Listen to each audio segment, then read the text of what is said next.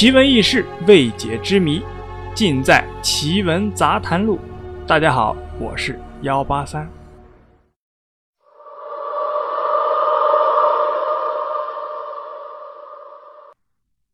从前，每天夜里，在丰都名山绝顶处，都有一些鬼魂在那里失声痛哭，哭声是惊天动地，吵得整座地府啊都不得安宁。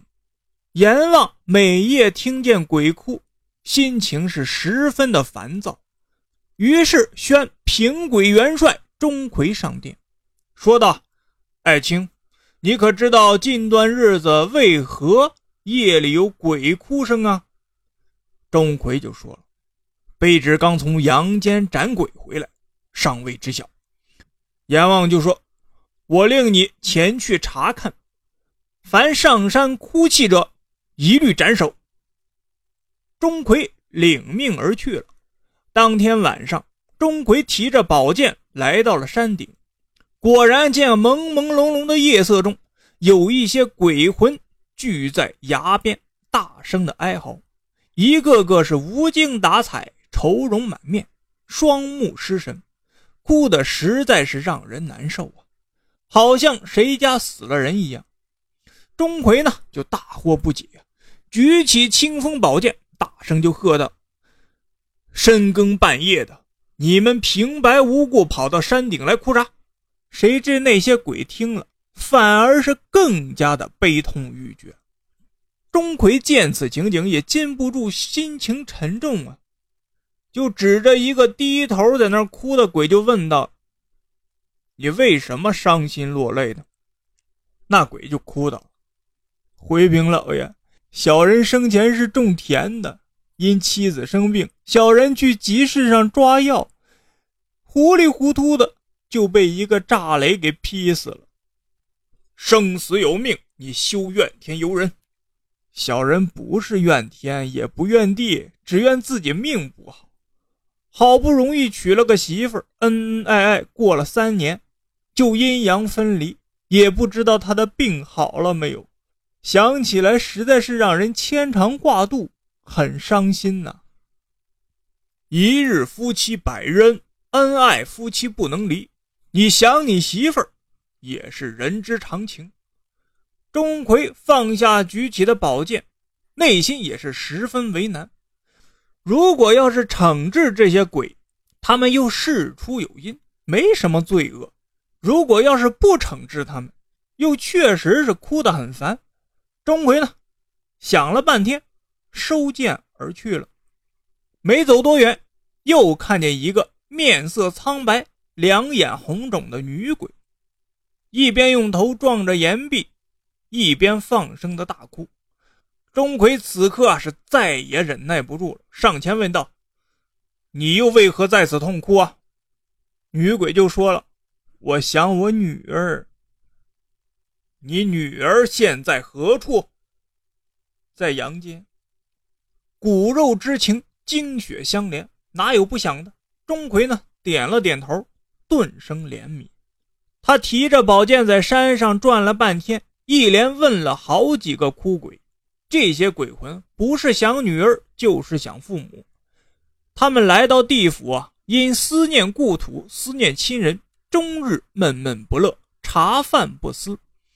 听说名山绝顶处的悬崖边能遥望阳间，便趁着黑夜纷纷跑上山来。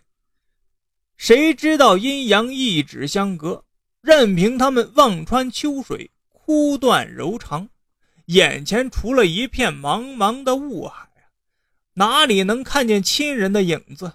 于是忍不住伤心的大哭了起来。钟馗听了这些，心里很不是滋味如石击心田泛起层层的波澜，心想：自那日别了父母兄弟亲朋好友，到京城长安应试，遇上奸贼卢杞，自己气愤不过，自刎在金銮殿上，被玄宗皇帝封为驱魔大神，来到丰都城，便遍行天下，斩妖除魔。不知不觉，十年过去了，也没有见过家人一面，不知道他们怎么样了。想那日老父亲把自己送到十里山坡，千叮万嘱，挥泪而别，说不定还苦盼着自己的消息了。想到此，不由黯然伤神，泪湿衣襟呢。钟元帅，这个鬼魂私自溜出鬼门关，想逃回阳间，阎罗王吩咐押来，交给你处置。一个小鬼报道说。钟馗回过神来，见两个鬼卒押着一个年轻的女鬼站在自己的面前。那女鬼面容憔悴不堪，见了钟馗也毫无惧色，只顾低头哭泣。钟馗喝问道：“你为何要逃跑？”女鬼回答说：“我要回阳间看我的父母。”你既然已做鬼魂，为何还思念凡尘？我父母都快七十了，中年得子，好不容易才养下我这个独生女儿。养儿养女未送终，谁知白发人送了黑发人，我死了，父母还不知怎样哭得死去活来哩。要知道，我今年才二十八呀。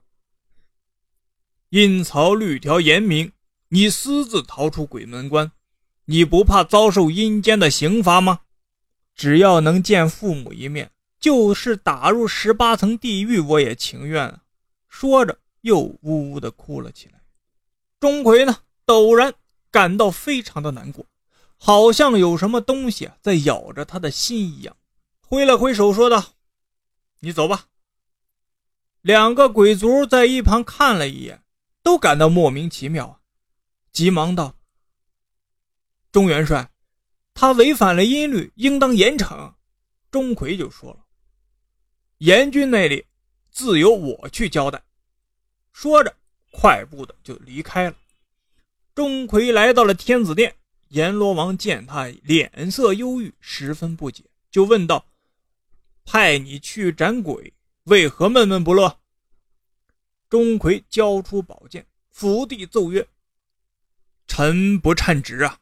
请你另派神明去吧。